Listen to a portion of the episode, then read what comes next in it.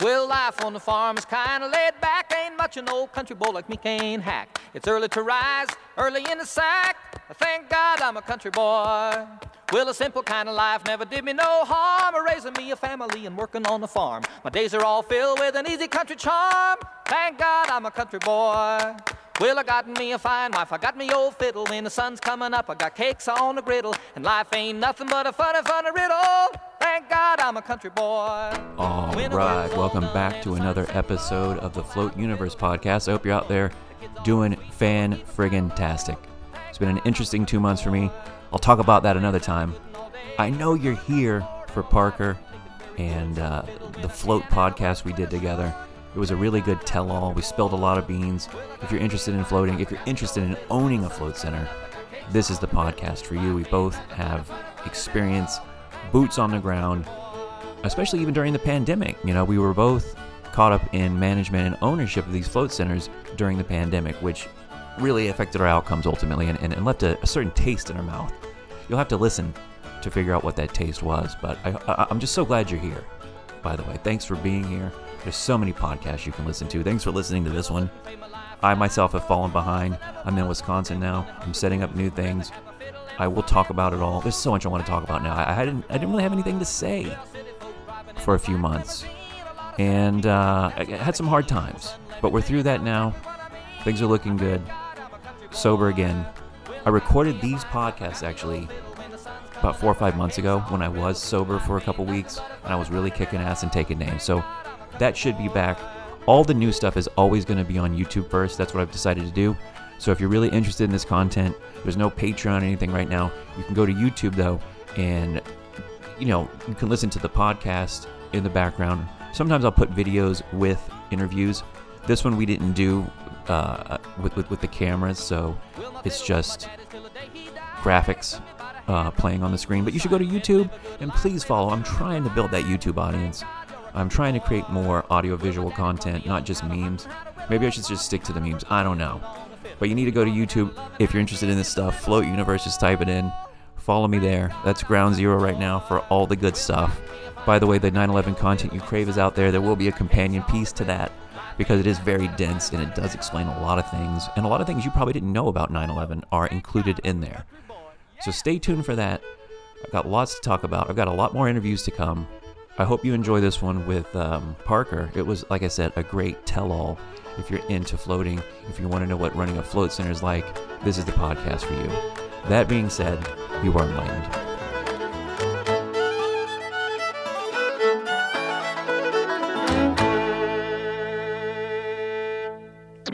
And there is definitely somewhere in here a threshold. Liberame Domine, which decodes to mean ex, ex, ex, extricate me, programmer. We might dream of people and places we had never seen as vividly as if we had seen them and actually known them. Welcome back. Welcome back. Welcome back. We are living. We are living in a computer-programmed reality, and the only clue we have to it is when some variable is changed and some alteration in our reality occurs. All right, all right. Welcome, welcome, welcome back to another episode of the Float Universe podcast. There's an impression of transition, and then you're propelled into the next phase. Now, now if you don't mind, can we get on with your questions? Well, sir, I'm not sure I understand the distinction between reflexive and voluntary nerve impulses. Very good. Since our lab work today is a demonstration of just that distinction, why don't we proceed? All right. Welcome back to another episode of the Float Universe podcast. I'm so glad you're here. Uh, tonight, we've got a great guest. I'm excited to, to hear what his story is. I've been in the float business uh, quite a bit. He's been in longer than me. I think I've be, I think we've been floating around the same time, but uh, he's been in the actual business much longer than I have. He's apparently ran his own float center, and now, I mean, we're going to find out what's happening. But I think he's leaving it. So I've I've known him a little bit online uh, through his float uh, center, 5B Floatation and I, I, followed his journey a little bit as much as I could, and um, and apparently he's been a fan, so that's awesome. But I saw he was uh, apparently shutting down, and I wanted to talk to him about owning a float center, all the things that he's had to go through the the shutdown and everything else. So, welcome to the Float Universe, Parker Morris. Thanks for having me. It's pretty cool to be on this platform. I've been a big fan of all your content for a while, so it's cool to have you reach out. So, well, thank you. You know, I, I feel like I haven't done enough float talk since I've moved out of the float uh, center, and I feel like I owe it. I mean, just the title and and and how much floating's done for me to keep talking about it. So I still want to keep that narrative going, and yours is like perfect for where I'm at, which is, you know, I want to I want to talk to somebody who's been in the game and seeing all the ups and downs and, and all the things that can go wrong and all the upsides to to owning a float yeah, center. So tell sure. so tell us a little bit about how you got into floating initially. Like, what what was your first float like? What, how did this journey start? Yeah, definitely. So I kind of like got into floating pretty early on. I think I had a similar introduction as a lot of people where I'd like heard about it on the Joe Rogan podcast and like heard people talk about it for health benefits and stuff like that. But it was also like I was kind of interested in it for like the psychedelic aspect because that's what drew me to listen to Joe Rogan when I was like 17, 18 years old. So I first first heard about it and it sounded like when I first heard about it, I thought it was like totally fringe. Like I didn't think there was even such thing as a commercial float center. I thought that like you had to find some kind of like psychedelic guru that had built one of these things in his basement. And so it was like this really kind of like fantasy idea for me. And then when I moved to college in San Diego, I found I had basically heard through the grapevine from someone talking about how they'd gone and paid to float at some guy's house in Pacific Beach. And I was like blown away that you could just pay and go do a float tank like that because I wasn't really sure what all the details were surrounding it. I just knew it was some kind of sensory deprivation. And I figured it was like a big piece of equipment that was probably difficult to get your hands on and stuff like that. But basically, I went and checked out this float spa. I went and had my first float, and it really got me just 100% committed into floating because of how special my first experience was and then also how special the first place I ever floated at was. It was it really left like a impact on me, I'd say. Oh yeah, uh, I can totally. My story's the same. Obviously, I floated for the first time. It really changed a lot for me. It felt so good. It was awesome. It was so unique. It was just so many things that I needed and wanted. And I'm like, sign me up for yep. the membership. I don't care what it costs. This is more important than anything right now. And I could see the potential and just not only the healing, but potentially, yeah, like navigating psychedelic highways on other frequencies potentially, or out of body experiences or if you're familiar with the John Lilly literature, stuff like that, you know. So yeah, I'm uh, for, for those same reasons, and Joe Rogan too, and Hamilton Morris. Now, you re- you're not related to Hamilton Morris, are you? No, I'm oh, not. Oh, okay. but but yeah, he was one of the ones that got me into it too because I'm like, oh look at this skinny guy. I'm like, he's as skinny as I am. Like, he, he's not afraid to go be on Vice and, and get naked in a, in a float tank. So yeah, exactly. That, that was, was, actually one of the first things I remember that Vice documentary too, and watching that, and that was one of the first pieces of content I'd ever seen of float tanks too. Yes, that was the first for me. Uh, you know, you hear Joe talk about on the podcast if you listen to that, and for the people that would float at the float center I would float at, that would be the majority of them too at the time. Um, now, what year did you float for the first time? So I think it was around 2013. Okay, yeah, you you I floated for the first time in February of 2014, and gotcha. I was at the uh, end of a uh, you know just losing everything and physically unwell and mentally unwell and everything crashing down, and this was um my beginning to a new, my new beginning. So that's awesome. Um, so 2013, you're in the game. You're, you're you're floating. Yeah, at somebody's basically house, right? Is that what that was? Yeah, so that's what was really special about it. It was this guy named Elliot Fox, and I've actually like had a few people in the float world kind of reach out to me and say like I know who Elliot Fox is, and I floated with him once before, but he was this like really special guy. He was like an older guy. I feel like he was in his like late 60s, maybe early 70s, and he was all white hair and just like the calmest demeanor and like a total guru and he had like kind of this really funny little guest room in his apartment that the float tank was in and everything was like very unprofessional but it was still like cozy and homey and his demeanor and the way he conducted his floats just made me get i think it like i've never been able I feel like I've never been able to do as good of a job as he did with me on my first floats because he would kind of like really subtly kind of ask me why I was floating without feeling like he was getting into my business or anything like that. And then he would give me some really subtle advice, kind of depending on what I was trying to accomplish with my float. And then he would usually like take payment beforehand and then let me just hang out in the float room afterward. And a lot of times, if there wasn't a float after me, he would let me float longer and stuff like that. And it just was like this total zen environment and he just became this like character that was like a sage in my life and i just always felt like i could like give him updates on whatever was going on in my life and he was never nosing into my business but he always just had like a real short wise snippet of advice and then he would leave me to my float. And i think having him be the person that introduced me into floating was huge because it just made me put so much like weight and value into my time there and i would it really helped me like get into that mood where I think I got a lot more out of my first floats than maybe you would in more of like a sanitary business environment where the host isn't really engaging with you as much. Yeah, that's um almost exactly how my experience was with the float center I was at. I'm not going to say the name because I lived and worked there. You know, thought I owned it for a while, but uh, you know, it's a whole story there. We we might get into a little bit of that, but it was a basically the same kind of thing. It was a, a, a place that was super cozy. It wasn't some nice.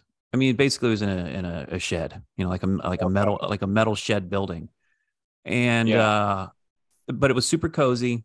And and again, I I realized this when I got into the shoes and the in the saddle of running a float center, which is that experience of walking through the door whoever greets you, the the the the energy in the air, the welcomeness or not, the the cleanliness, that was more important. Like the the psychological aspect of setting someone up for the experience mm-hmm. was super. What was how I got a lot out of it, and what I realized, um, you know, what floating, you know, because the thing is, you don't know what it is, and you float, and you don't realize you're potentially going to have this opening where uh, emotionally or some kind of next level understanding about yourself or the nature of reality even and you're coming out and you're having to, or these people are coming out and you have to deal with them unloading on you emotionally or just having their mind blown or never relax so deeply in their life without any kind of drug so it's yeah. definitely i would say the most important factor outside of having a good quality you know your float tank set up right is having yeah. the person run it is i think almost more important than the actual float itself because the psychological a- aspect of floating is a huge part of it. And if that person isn't setting you up to get in it, and and, and then when you come out, I think uh, it's a bad, potentially a bad re- uh, disaster waiting to happen with people who are unconscious yeah. running a float center.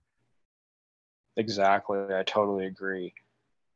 So you floated this first time, it, it it blew your mind. What's the next thing? Do you just keep coming back to this guy? Yeah, so I kept going back. One of the biggest things that it kind of blew my mind with was like I just moved to college and I was kind of like sucked into this college kid lifestyle where I was like getting by on ramen noodles and living as cheap as I could and stuff like that. And the first thing that happened when I floated was I came out and I just had this like incredible newfound respect for my body. And I like immediately went home and threw away like basically donated a bunch of like crap food that I had at my house and started like eating healthier and taking care of myself. And I had this new like fascination for taking care of my body. And I think it was because the like being in the float tank and seeing how good my body felt like I just had a tune up when I came out just made me have this epiphany where I was like, if like my body is the most important possession I've got and it's in my best interest to take good care of it and I need to start putting the best fuel into it and all the best resources into it as possible. And i just like had this newfound respect for my body and that's a big part of what drew me kind of into the whole culture of it. I started kind of exercising more and eating healthier and floating more and my whole life just got better on all aspects and i had more energy and was in better shape and felt better. So i was trying to float pretty consistently. I would float like i was signed up on a program and would buy a little like I think it was five floats at a time or something from him. And I would always ask for floats for like my birthday or anything like that from friends and family. And then I ended up having a roommate and kind of got him into floating. And he had some money to play with, with like family money and stuff. So we came up with an agreement that he would buy a float tank for our garage if I would put it all together and kind of do all the maintenance on it. So then we pulled the trigger on that and bought a kit and I got to basically figure out how to like put this thing together and make it work. What what did And you we, buy? like- so we bought an escape pod float tank. Is that like the Earth? Yeah, exactly. It was like the earlier version of. I thought you had an Earth, I, and I was like, I was. I was looking at your thing. I'm like, this guy had an Earth at one point. I'm like, I'm going Yeah. crazy. I'm like, no, they, he doesn't have one though. I'm like, no, I, I go. I always associated that Earth float tank with 5B. I know other float centers had them, but Yeah. you're, you're the one. I'm like, I know one at least one place that has it. Yeah, we had the escape pod for a long time. Then we ended up upgrading a handful of years later after I'd moved locations a couple times and stuff. But yeah, the escape pod was great. It was it was one of the only tanks on the market that you could buy and put together yourself.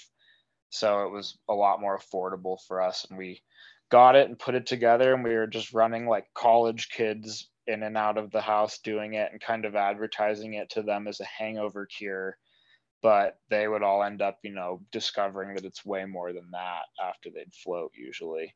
And it was fun. We had a little backyard shower. So you would like, we turned our garage into this little Zen den, put like carpet down on the concrete and like some cheap Home Depot carpet. And then, yeah, just turned it into this little dark Zen den. And then you'd step out of the garage to like a backyard shower. And it was a pretty, pretty fun little setup. That sounds amazing. That's a, that's another thing. Like, I think most people get into the industry because they want to own a float tank, but they don't, they can't, or they don't want to put it in their house for for obvious reasons. And for people that don't know, by the way, I don't know about your experience with floating, but it's nothing but salt and humidity and water yeah. and slipperiness all the time, everywhere. It's Um, the mess. it's a messy thing to have, and it's constantly on. You never can really turn it off because Yep. the salt will uh, crystallize, the water will get cold, and you'll have a, a clogged pipes and a, and a and a very uh, hard. I mean, if you let it sit there for a while too, it can get really hard. Like I've had some of that salt be like diamonds. I'm like, damn, this I can't even break this thing. yeah, I can like cut you. It seems like. Oh yeah, I could really cut you bad. I've been fucked up a bad on some, uh, you know, because my, my story was we took over a float center that was trashed. The guys Go. just let it go, and you know, like just everything was trash. So my well, the first year of my journey was like rebuilding. Like I didn't do a lot of the rebuilding, but I was o- overseeing things and um, really having to put my fingers in a lot of like holes in the dam. Right, you know, people would come in and things weren't quite right. I'd have to hide it or you know, kind of you know like a magician uh, sleight of hand, divert it the other way. Don't look, don't look in that corner over there. Um, Yeah. so it was an, it was super annoying, but yeah. So people, my thought is, I want to have a float center. I want to, or I want a float tank. I want access to a float tank twenty four seven. But they're a pain in the ass. You, you can't really put them in your house, and um, they cost money. You know, you're always putting in salt. That's another thing. Like salt's not a fixed uh, expense. Salt's always changing price, and you know, depending on your busyness, you're you're you're just going through the salt. So there's a lot of things potentially that can go wrong. And, and the thing is, the water has to be just right, and the salt, the buoyancy, all these things, all these variables have to be just right. So it's a constant maintenance. So Exactly. I'm imagining you, you're having the same theory that I have, which is, you know, we might as well make a business out of it since we've invested this much. I mean, what, what's your story with the? Okay, so you're in the garage, you've got this cool setup. Yeah, that basically how we started. And then I think we initially got into it just thinking like this is just a way we can float all the time and kind of get some money out of it to recoup our cost of getting the float tank and stuff W- like were you that. were you charging friends? Yeah, we were charging like 20 bucks for a float or something like that. So it wasn't a lot, but yeah, we were trying to just make back a little bit so that we could kind of pay to keep maintaining it and keep it up and running and stuff like that. And I the kind of like I was in college at that time doing business classes and I like basically started it made my classes a lot more beneficial because everything I was like hypothetically talking about in class, suddenly I just started turning it into float tanks in my brain while I was learning it all. So I was like learning some business classes, like using float tanks as my example in my head. And then the more I thought about it and the more time went by, the more I was like, I think this is like what I want to do and it was kind of like I felt like I was really attracted to the type of people that were into floating at that Mhm. point in time too. So I was like, this is going to be like really fun, happy job because I just get to hang out with cool people and I'll end up being friends with half of the customers and stuff like that. So I started kind of gearing it towards wanting it to be a business. And then I made the decision basically that I wasn't so I was going to college in San Diego. I'm originally from a small town in Idaho.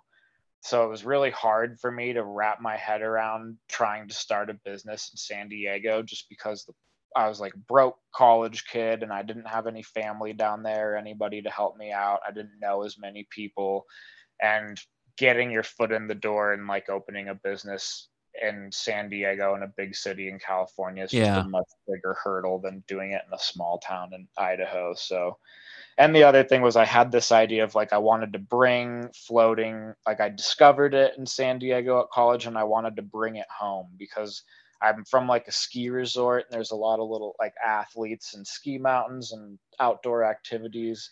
And it was kind of a cool concept in my mind to like create like this mountain town float spa, which was like a new idea at that point, I feel like.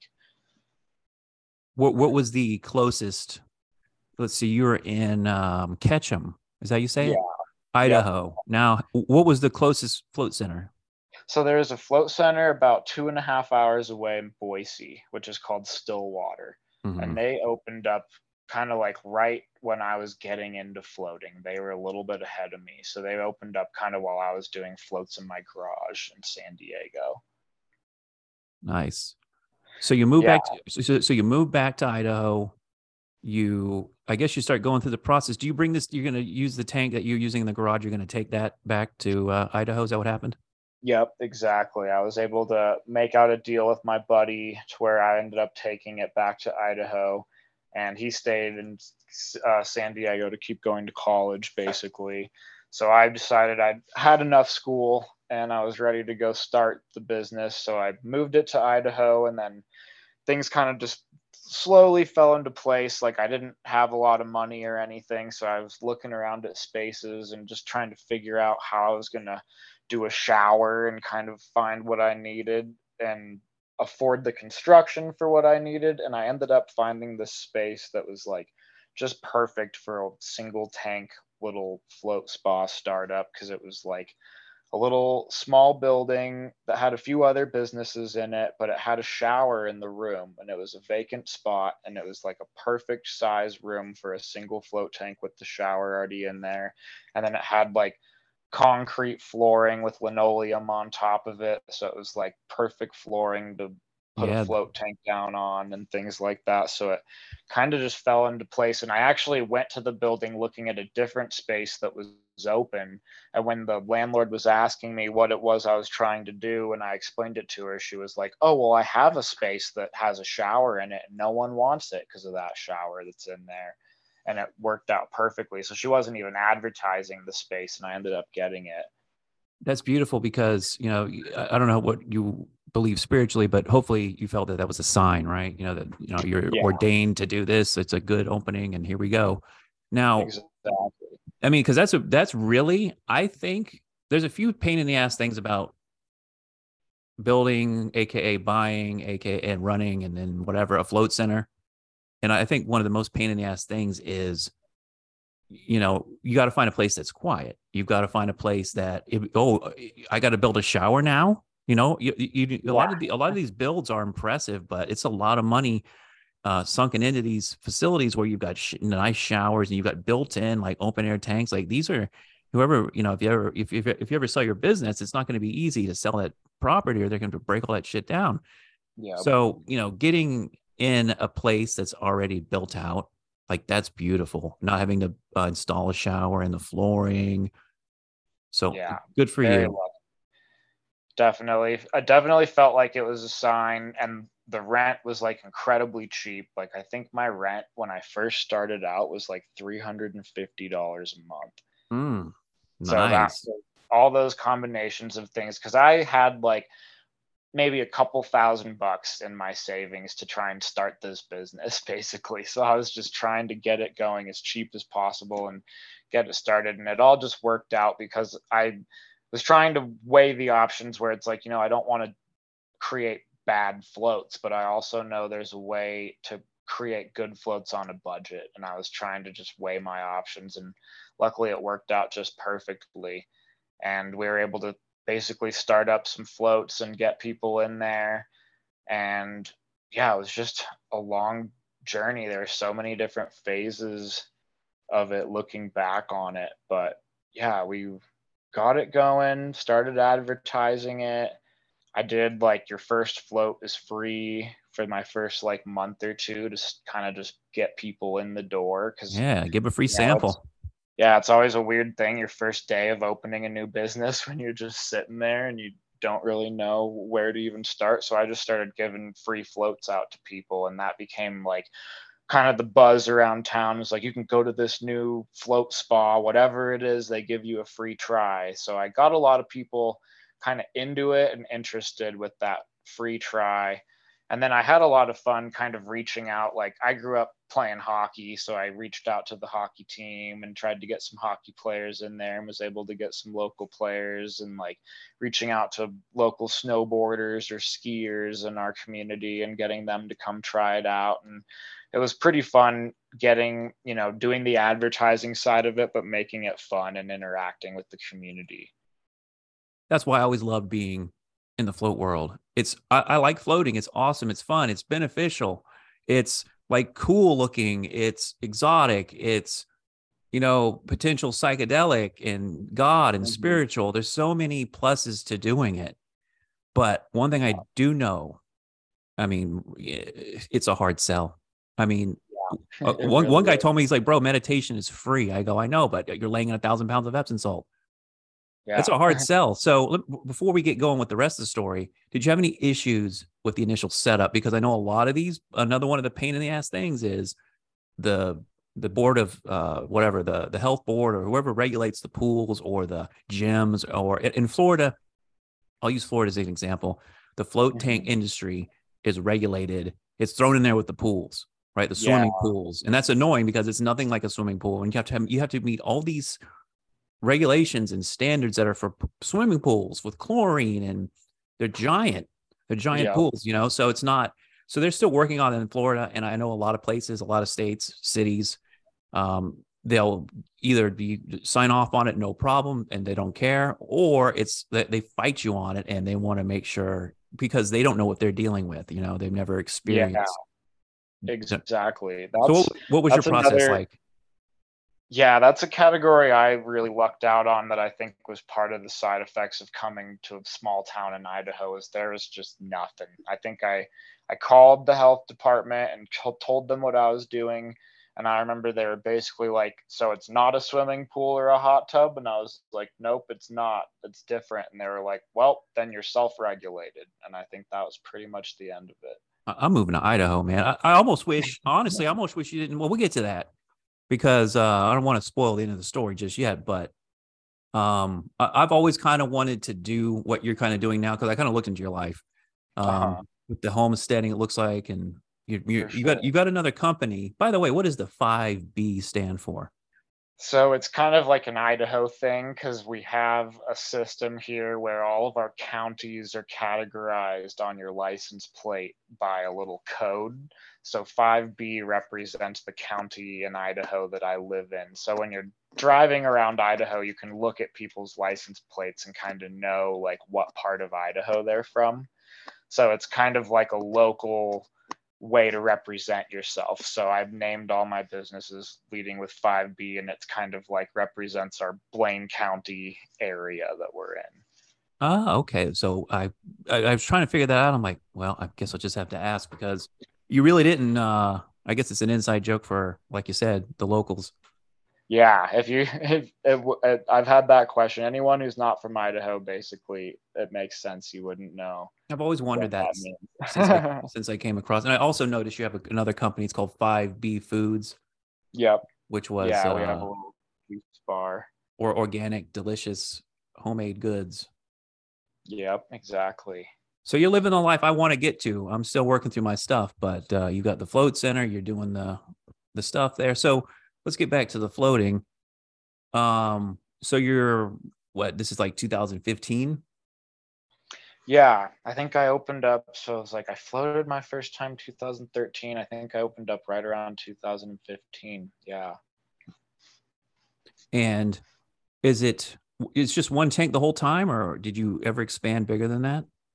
So I had that escape pod tank in that space for about two years, and just I'm, sure you've probably run into this, and anyone that's done floats is like one of the hardest selling points I've found with the float tank, especially if you have like an escape pod or a samadhi style tank, is getting people into the tank without a fear of claustrophobia. And that seemed to be the biggest thing that I was running into is people were just a little nervous about the fact that the tank looked like a coffin or whatever. And so I ended up designing my own tank and I floated in a bunch of different tanks because whenever I would travel or go on a vacation or anything, I'd always try to get a float in somewhere different and try out different tanks. And I came up with an idea of developing kind of more of an open style tank and kind of took some different aspects of different tanks that I liked. And so I ended up selling my escape pod tank to another float center in Oregon that was starting up. And I used the money and some money that I had saved up and was able to build a new tank that was big enough for two people to float in at once. So it was somewhat of an open tank because it had a high ceiling. It was like eight feet tall, eight feet long, and then it was like six feet wide. And it had a glass sliding shower door to enter in and out. So that kind of aids with the claustrophobic aspect. And it also allowed people to float with their partner if they were nervous for their first float, which I personally think takes away from the float a little bit. But it does. I've done it before. It does. I agree. yeah. I figured if it's so what I would tell people is like if you're nervous, I'd recommend maybe going in there with your partner, but then after you've done it once with your partner, try it by yourself and then you'll see how much better it gets. But it's a good way to kind of get someone's foot in the door.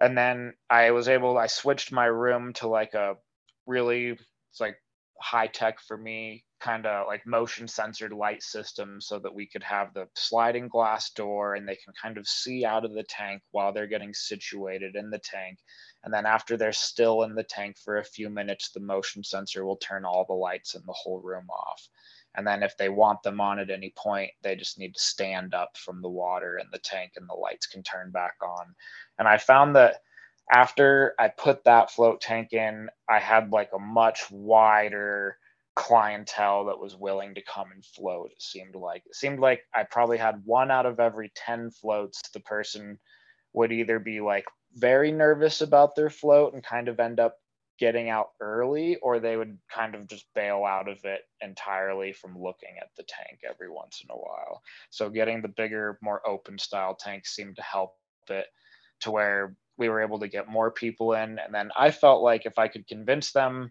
to do the float tank alone and without a partner, I thought that you still got the same quality float in that tank as you did in a smaller tank. I used to tell people, um, because we had a Genesis, you know, like uh, U.S. float tank, Genesis style tank, like the pod with the light, really sleek, Uh-huh. you know, and then we had a, uh, it's a Oasis, which is a Samadhi style tank.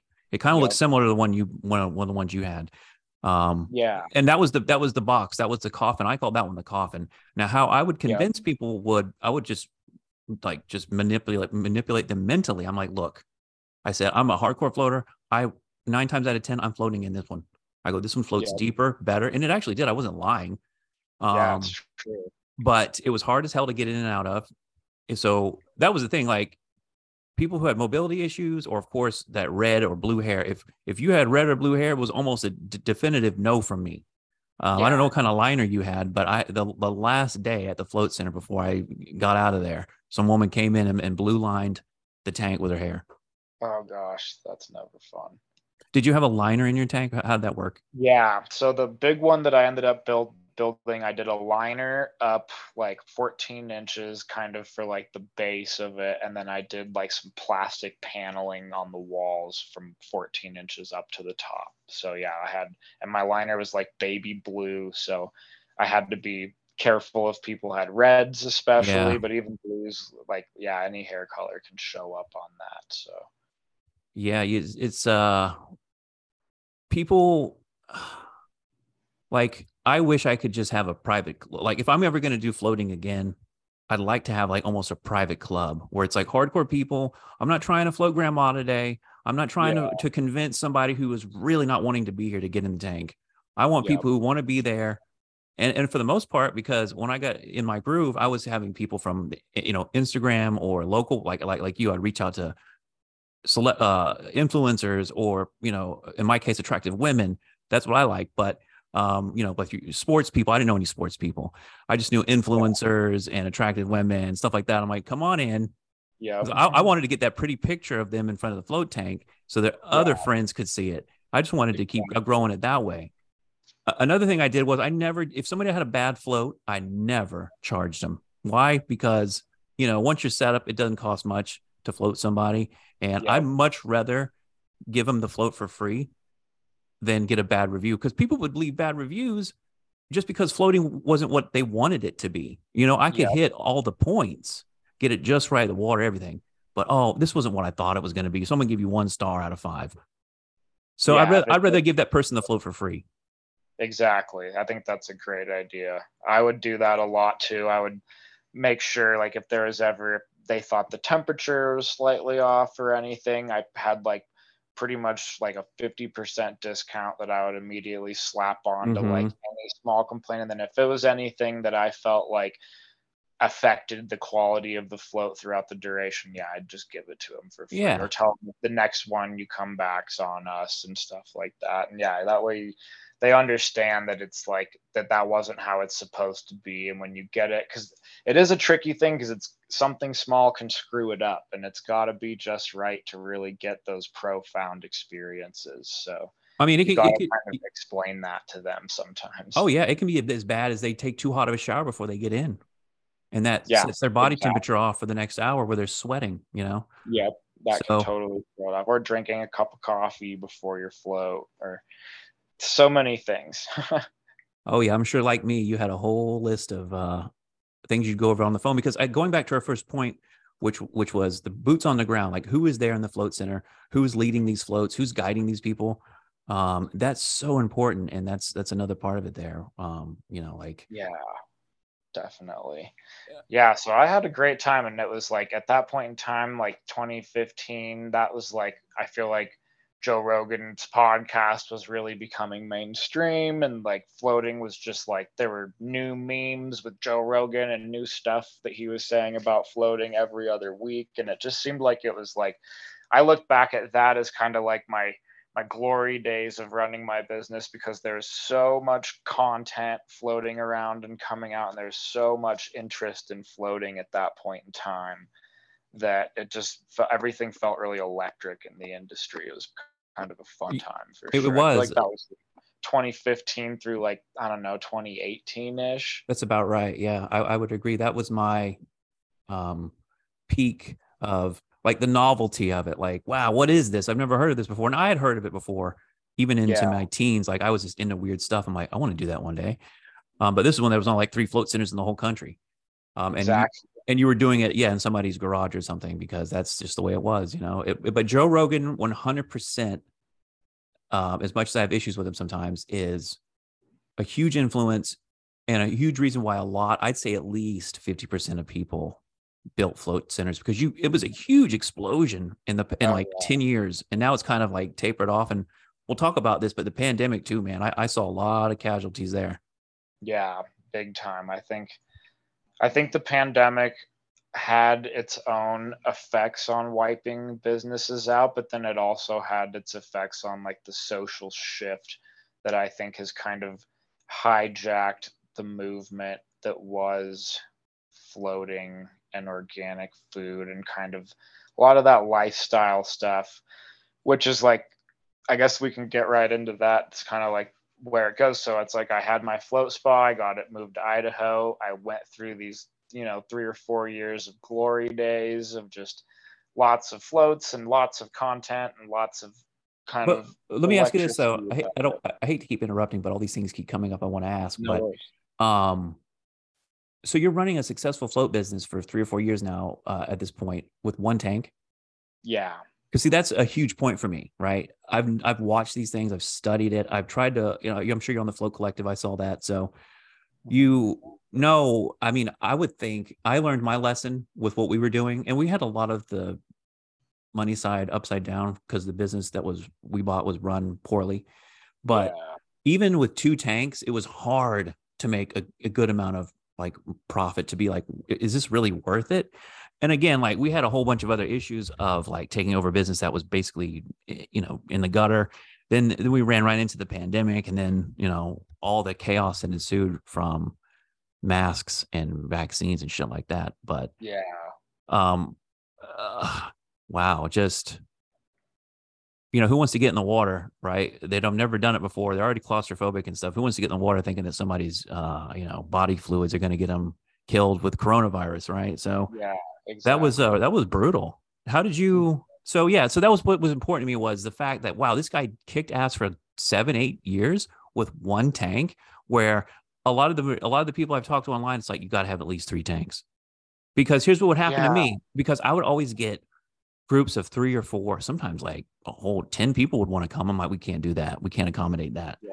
so we were losing business because we only had two tanks. So how did you how did you survive how did you thrive? Did you thrive? I don't know. I mean how did you make it with one tank for that long? So the probably my biggest advantage was my super low overhead. Like i was saying it's like my rent was only $350 a month when i'd first started. I think it ended up moving up towards like 500 at the end it's still but at yeah still very cheap. But and then i had like like, i think my utilities are were fully wrapped into that. And then i just had really really low costs to where i was able to keep my one tank pretty full and then a lot of it too is i just kind of made it my lifestyle because i was a bachelor at the time i was living with just like a couple guy roommates and I was just so excited because I'd been working in restaurants and construction my whole life and working these like insane 50 hour weeks since I dropped out of high school. And I'd just the idea that I could make really like decent money, like comparatively to working at a restaurant, doing a float was still great money.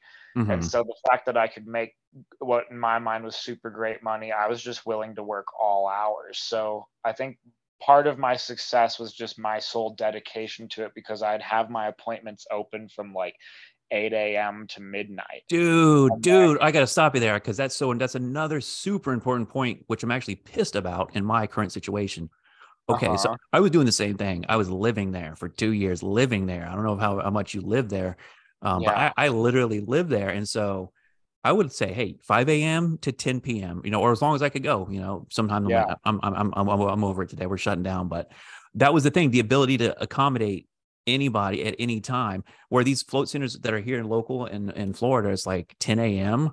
Uh, till 5 p.m. Like, dude, I'm at what the what am I supposed Yeah, to do? That's hard. yeah, You know, it's just like for the old people that are retired and shit. I'm like, well, I, the working man can't even get in. So I, I, I, so I get that you, li- you, I live basically the same lifestyle, which is just total dedication, living that life. I loved it. I love hanging out with the people. I love offering, you know, offering somebody the opportunity to shift their awareness or, or vibrate higher or, or just feel good, you know, for an hour, experience something new. It was, it was awesome to be able to be that person because there's very few things in the world that are actually novel, right? You know, it's that you haven't tried or, or, or done or even heard about. And to this day, I'm still surprised. I'll talk about floating and and people are like, what the hell are you talking about? They've never heard Yeah, of it. So, you know, that still exists. definitely. So yeah and i think that's kind of what i've preached to people is i don't i don't i've never with all my businesses i've never gone the route of taking a big loan from a bank and fully setting up you know $50000 $100000 build out and then just like setting yourself up the salary and trying to pay everything back i've never gone that route i've always gone like no loans try to piece everything together and do it yourself and get it done cheap. And so I think if you're doing things that way and you're not going loan from the bank, you just have to be willing to dedicate your life to it, which it was like some of the greatest years of my life, like like what you're saying. I loved it. I lived there. I had so much fun. And I would I had so much freedom and the flexibility in my schedule where I would just wake up every morning and look at my appointments and plan my day accordingly and it was a really fun life. And I had a ski pass to our little ski mountain, so I would just kind of be like, hey, I've got some appointments in the morning. I'm going to go do a couple morning floats before people go to work. And then I'm going to go ski three or four hours. And then I'm going to come back and I'm going to do floats till midnight. And then I'm going to go home and do it over again tomorrow. And it just, I thought it was like absolute freedom because I had money. I just didn't really know what my hours were going to be until a day or two before, and you had to be flexible. But to me, the flexibility was an absolute worthy trade off for just getting to work for yourself and have that experience. And it's like, I think I was charging $60 for a float. So, you know, I had some bills to pay, but really it was pretty good money if I could get five or six or seven floats done in a day at $60 a float, it was pretty decent income for me at that point in time. Well, that's what I was going to ask. I'm like, another thing is, and I notice every float center has been doing this since the pandemic, is running tons of promotions. I mean, obviously the tanks are empty um, in a lot of places, but I think the problem is when you start discounting like that. See, the problem with the unlimited membership was the, the theory is, you know, you sell it to somebody, it's like a gym membership. They never come in, right? You're, you're getting $200 a month from this person and they never, they don't even use the facility. But yeah. then you get that, then you get that one person that comes in every day. And I had about yep. two or three people that would take up, I guaranteed to take up that spot. And so it's this, you know, you got to figure out like, okay, uh, should I just get that $60 or should I get them for 250 and they can float every day and I may never see them again or I may see them every day unfortunately but not unfortunately because I want them to float um, yeah. but it's like but then though when that membership guy is in there and the the, the 60 to the 90 dollar float wants to come by the, you know the tourist that ain't going to sign up for the membership um you know then I got this guy in the tank so that was uh, that was like for like the two tank setup, that was a frustration, which was I'm like, I can't serve as many people that want to be served uh, at the price I want to serve them at. Um, yeah. And so eh, I see this with a lot of float centers, especially post pandemic, where they're trying new modalities. Let me ask you this Do you have any other modalities that you offer, like a salt cave or a yoga room or anything like that? So I added a red light device at one point, and it was decently popular, but it wasn't like a big money. It wasn't bringing in a lot of money or anything like that. But it was fun. It's kind of more because I was interested in it. mm-hmm. Yeah, I've sat in those red light saunas and I've tried to play with the color therapy. I've never noticed any difference where I'd want to pay for it. Yeah, exactly. I did a red light therapy. I actually I injured my knee really bad a handful of years ago and the red light therapy was helping with like the swelling and inflammation, but then once I overcame my knee injury, like I don't use it very frequently anymore. So it's one of those things that it's like you kind of have to be I feel like you have to be in a decent uh, amount of yeah. pain to notice any Gotcha. That's what it's for. I didn't even know it was for. I thought, oh, I'm just gonna feel good. No, it's for pain and yeah, at least for me, it helped quite a bit. It felt like I'd like it would replace riding the spin bike for me for like loosening my knee up because it I guess helps circulate blood and stuff like that. But then once my knee healed up, I would do it and be like, okay, now I don't really feel a huge difference. So I think yeah, it's kind of subtle, but it's doing something, but it's harder to sell that to people. That's something I break out if someone sh- shows up for a float and they have like a real injury then I'm like, "Hey, let's throw this in for you because I think you'll you'll like it." Yeah, definitely.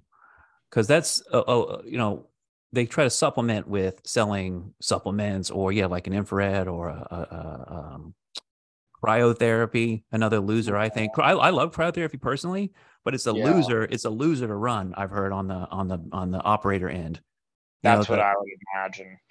it's expensive. Sometimes you can't even get the liquid nitrogen. You know what I mean? Like I've come in for a session and it's like, oh, we ain't got none today. I'm like, oh, okay, well, Yeah. sucks to be And me.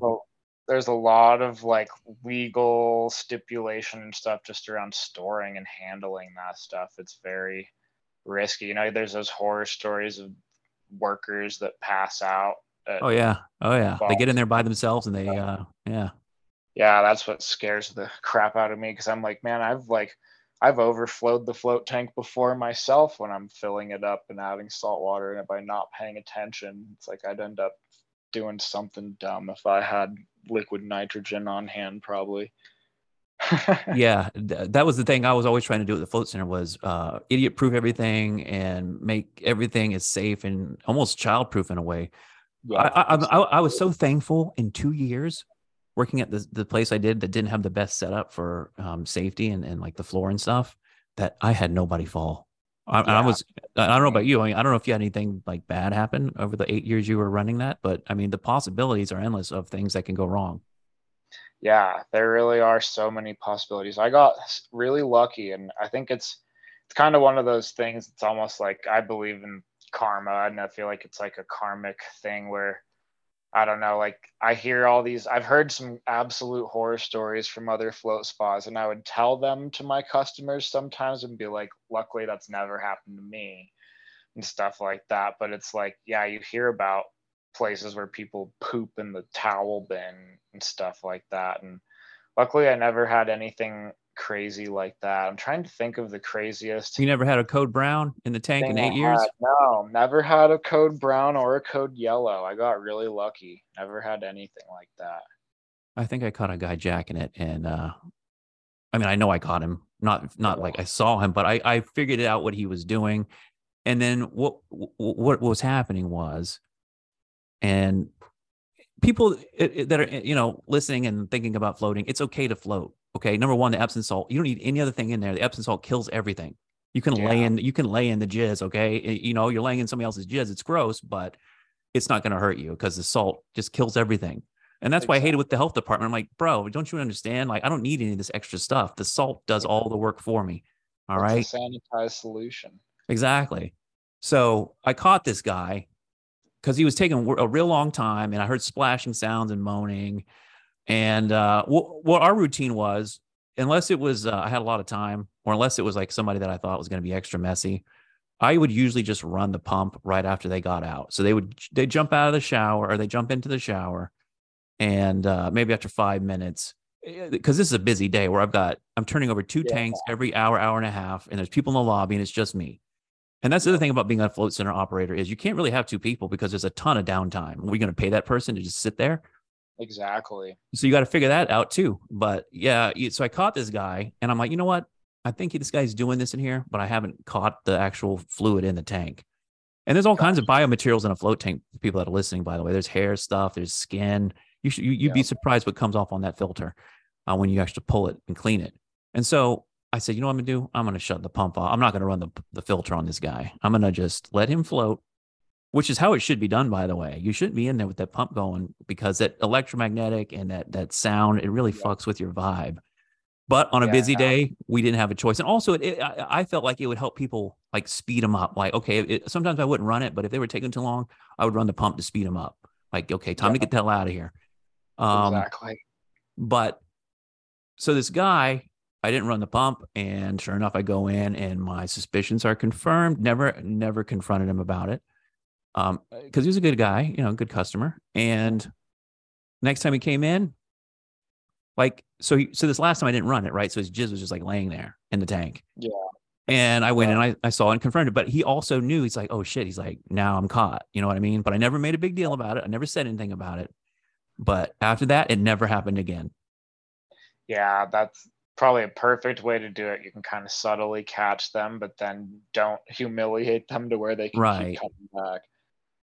So yeah, that was I never. I had. I think I had one case similar to that where I had a suspicion, and I ended up kind of leaving it to doubt. And I'm to this day I'm not positive if it was or not because it was similar. I had a suspicion. I left the pump off. I went in. There's something, but it was questionable to where it like, like I don't. I was like, I don't know if this could be like maybe some bubbles or something from him sloshing around, or maybe spit or something. Yeah, spit looks like it too. Spit looks very Yeah. similar to it. it was just questionable enough that I was like, I'm not going to say anything. And I dealt with it. But then, same thing, I was like, I'm going to keep a close eye on the tank and I'm never running the pump when this guy floats. And then every time he came after that, I never suspected it again. So I didn't end up confronting him. I kind of took a similar route, but I wasn't fully convinced. But to this day, I'm not sure. I was pretty convinced, and yeah, I, I think I saw what I saw uh, to finally put that cherry on top. But uh, that was, I mean, luckily, yeah, no code browns. Uh, Yeah, you- you- I lucked out. I didn't have anything too crazy. I think the the goofiest thing I ever had was I just had a handful of people that would get so relaxed that they would sleep through. Like I have a little bit of music that comes on and some transducers in the tank to wake you up and it's pretty I mean it's subtle music but it's loud once it fully kicks on and I've had a handful of people sleep right through it to where I had to do the awkward kind of like reach into the room and try not to look and knock on the float tank and oh man, see, that's but okay. So every once in a while, yeah, you get somebody in these tanks that would be just straight knocked out, and a lot of times I think, I, a lot of times I think they took an edible, but yeah my, my procedure was uh light and music or no some of the tank one of the tank had light one of the tank had music so it depended on the tank but i would try to wake you up with the light and then i'd wake you up with the music and then if i couldn't wake up with the calm music then i'd turn it on to something a little bit more aggressive something rock and roll or something and then if, if if if that didn't work then i'd actually run the pump on them and i had three people in two years sleep through rock and roll pump I'm going to the point, and the and the door is locked too. So I'm like, oh, and I'm banging on the door too. I'm banging on it hard. I'm screaming. I'm yelling because I'm like, this motherfucker is Yeah. dead. I'm scared Yeah. now. I got to go in there, and now this whole place is gonna have this ghost energy of this dead person that died in the float tank. But no, it's just like you. I unlock the door, kind of reach in, and as I bang on the tank because luckily the tank's down. I can't see anybody. And uh and they didn't even know they didn't even know I was in there, right? They just like wake up and they think that they've just woken up on time and it's normal, but no, they have gone through uh, uh almost uh a, it's a- a battle outside the tank to get them to to come back to awareness. But a lot of times um it, it was I come to find out they had taken an edible and Yeah. that that next level. But I, I- I've had plenty of people not take an edible and just be so have such a uh, sleep debt, be so exhausted, be so stressed out, and then they get in that salt, that buoyancy, they float, the decompression of the neck and spine. That's a huge thing. Your whole body. That was my journey was develop developing body intuition to the point where I realized how how how screwed up my body was, and that Yeah. led on a whole journey of self discovering other modalities uh, to heal with. So that's why I still I love floating, and I, I floated not too long ago. I haven't been floating as much, and I just felt so amazing afterwards. I'm like, oh, I used to do this every day. So owning a float center, I see some of these people don't float at all. I floated sometimes twice a day. I floated at least every day because I lived there. I would wake up in the morning, and that was how I would start my day at five in the morning in the float tank, about 45 minutes. Um, what was your float frequency? So I went through different waves of it. When I originally had it in my garage in my house in college, we were I was like sleeping in that float tank basically. And I would just go get home from work at like 11 p.m. and just hop right in that thing and just see how long I could stay in there throughout the evening. And I spent tons of time doing like four to six hour floats, like almost every night. And then once I had it in my space, I would do kind of the routine you're talking about when I was moved to Idaho and it was in a commercial space. I wasn't living there, but I was there every morning and I would start my day off usually with like a 45 minute float on each morning. And that became my routine for a while. And I would have periods where it would kind of shake out to like if I was really busy, like typically it'd be ho- like around the holidays, my floats would get really busy and our town's a big christmas destination for skiing and stuff so i'd make a lot of my money during the christmas holiday so during those times i would kind of lose my interest and i would float a lot less and cut back to like once a week or once every two weeks because there's just so much chaos and I was spending such long hours at the space that it was becoming hard for me to relax while I was there. But oh yeah, once, I can imagine. Once it would be out of busy season, I usually try to get back on my float at the beginning of the day type of schedule. And during COVID, I kind of I ended up the business went through some ups and downs, and I ended up floating kind of infrequently for a phase, and then I just I would go in phases with it where I would float, you know, a bunch of times for a few weeks and then I would take a few weeks off and kind of go back and forth. Nice. So we're going through the glory years of 15, 16, 2017, and 18. And then we start to turn the corner into 2019 and obviously March, April of 2020 yeah. Uh, I don't know how you felt about it, but uh, I think it's a huge disgrace that uh, as many people willingly did what they did, you know, just with the yeah. TV telling them to do it, you know, like what's going exactly. on here? So that did you was... did you fight it? So give me your breakdown. So we're getting into 2020. Things are looking great, right? You're probably doing pretty good, and uh, yeah. you know maybe you foresee this going on indefinitely. I don't know, but I was just turning a corner where we had fixed a lot of the things that were wrong about what we bought initially. And then we were starting to really get going. And then, oh, we're going to shut down. Luckily, Florida wasn't as bad as some other places. Thank God you weren't in California. And yeah. Idaho seems to be pretty friendly. I mean, I don't know for sure, but I mean, I know Owen Benjamin lives there and he's pretty into societies that are, you know, almost anti government in a way. Yeah, um, exactly. You know, so tell me about your pandemic story. Yeah, so I kind of had a similar story to a lot of people, I think, that ended up going my direction, where initially I took it very serious and was very concerned, and we shut down the businesses and we're staying home and very worried about everything. And then it was kind of like I've always been interested, obviously, in different content, which is what has driven me to like your content. And it's I've always thought outside of the box and kind of not trusted the narrative and the government and things like that. And as soon as I started hearing like the first snippets with all the like discrepancies with numbers and deaths and hospitals being paid for reporting deaths as COVID, as soon as I caught like the first bit of that, I basically like immediately had this big gut feeling that I'd been duped and was like, "Oh, like you're falling for this shit, dude. Like you know better than this." And then I just went down that wormhole of like, "All right, let's really look into like what real information is coming out about this thing." And pretty quickly was convinced that we are going through a psyop and that it was ridiculous. So basically as soon as I had that figured out, at that point I had a serious girlfriend and she was running a juice bar that was like in the same type of in the same like mall type building as my float spa.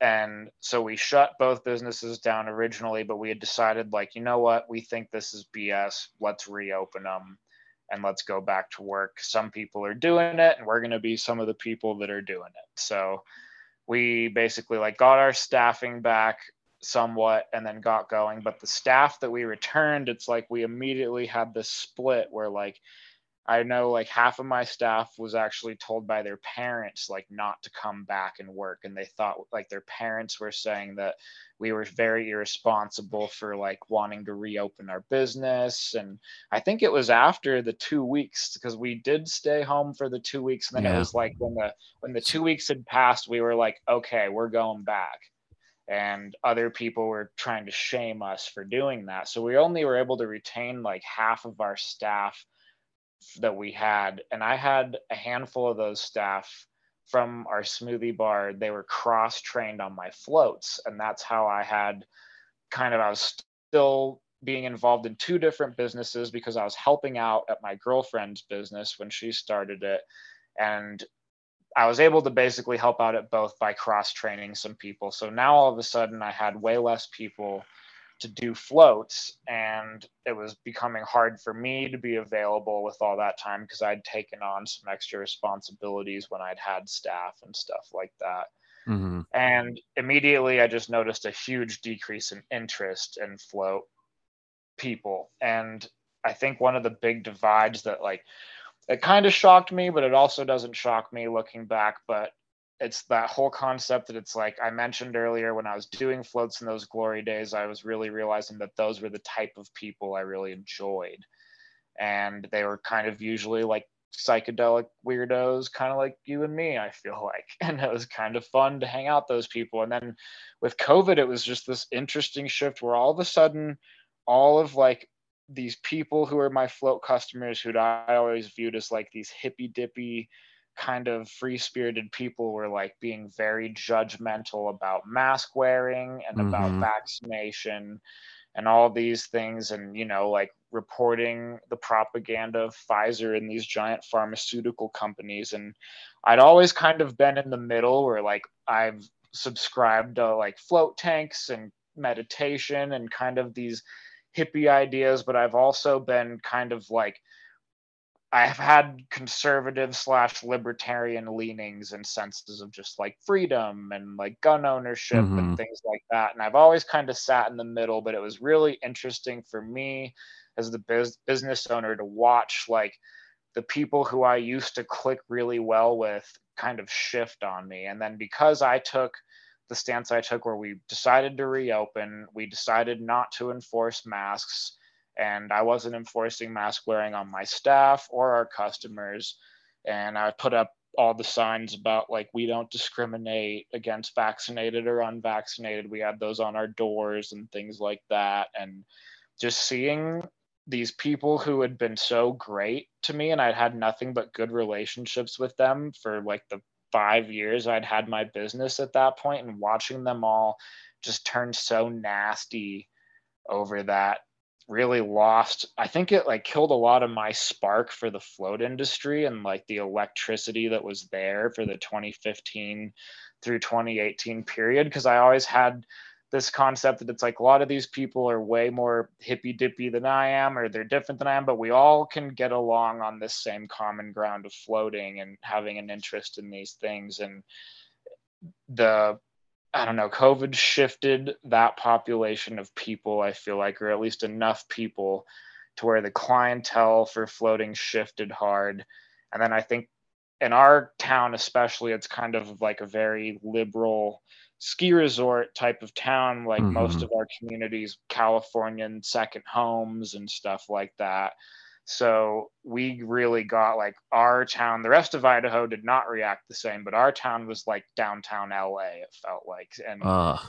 our two businesses became like absolutely just picketed basically for being open. And we had people calling the police on us. And luckily the police would just tell us they weren't going to actually do anything. And they would just come and politely ask us to wear masks. And we would politely tell them no and then they would go away. But we went through so much hostility that it actually led me into the last thing I attempted to do with my float tank before ultimately deciding to sell the business was I tried to create what you mentioned earlier at the beginning of our podcast is where you talked about having a float club and I tried to have like a my I reached out to all of like my best customers who came the most frequent over the years and I tried to promote this idea of like we would have a key fob system and I would spend time working and I could be at the building and get the float tank ready for people, but people could essentially kind of be part of this die-hard float club where they could schedule their own floats and have like a keyless entry.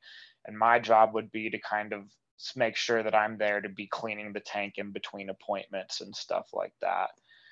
And that was kind of my way to try and recoup the customers that would still allow me to find joy in doing floating because I just found that it's like after COVID and the societal shift that happened, the average person that was coming to the float tank just ended up being very confrontive and abrasive about masks and vaccination and all those things. And it just took all the joy out of doing the job. So I thought that doing the float club would be a great way to kind of be able to weed out bad apples and get a good group of customers. And we tried to run it for a little bit and it was a cool idea and it went for a short period of time. And then unfortunately, we had someone end up leaving our pump system on overnight and it caused an issue with the pump overheating, which ended up costing me a lot of money. And then I decided I'm going to pull the trigger and put the business up for sale because since COVID, when our numbers died off, it hadn't really been profitable. So we were very profitable in those glory years. And then as soon as we lost our staffing and we took the stance of not enforcing masks and not enforcing vaccination or anything, it seemed that we lost a lot of our clientele and it was kind of just breaking even after that point. And not only was it not making money, there's just so much battle and confrontation I was having to do with people just to navigate the COVID scare that it became really felt like it wasn't worth it to me anymore to keep doing it basically.